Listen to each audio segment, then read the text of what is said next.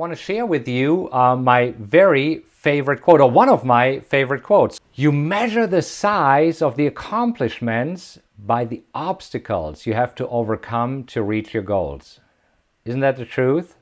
If everything would be easy, everybody and his grandmother would be doing it. Let's talk about trading, right? I mean, uh, trading can be simple as you have seen it. I mean, if you watch the video on the website, you'll see trading doesn't have to be that complicated. But yes, there are some obstacles that you need to overcome. Talking about obstacles, the other day I, I read the story of uh, Sylvester Stallone and uh, the movie Rocky. Who here seen Rocky? Sylvester Stallone always wanted to be an actor. And uh, I didn't know this. The way he was born, there were complications during his birth.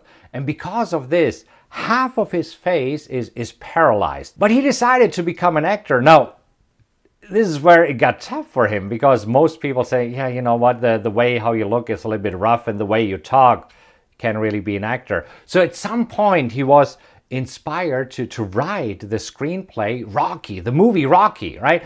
And uh, so he gave it to a producer, and producer said, "Yeah, you know what? This is not bad at all. I'll, I'll give you 150 or 160 thousand dollars for it. Uh, however, you cannot have any part in this movie.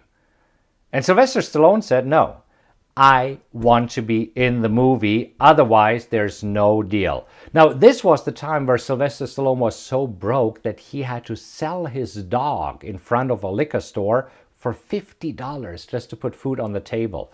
And, and he turns away $160,000, but he believes so much in himself, right? the, the producer at some point said, okay, whatever, you can star in the movie. And Sylvester Stallone insisted on playing Rocky. And as you know, the rest is history. Talking about the dog that he sold for $50, uh, rumor has it that he bought it back for $15,000. Well, but as you can know, Sylvester Stallone has millions and millions of dollars.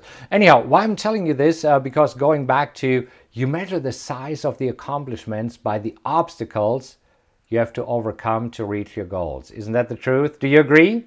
if so, hit like, post a comment in here. Hope that you really enjoy that. All right, that's it for today. If you enjoyed this episode, please subscribe, rate, and leave a review. And you can also go to rockwelltrading.com slash social, where you'll find links to all my social media accounts, as well as event info, blogs, and other cool updates I have for you. Thank you so much for listening, and remember to join me next time. Until then, have a great time, and I'll talk to you soon.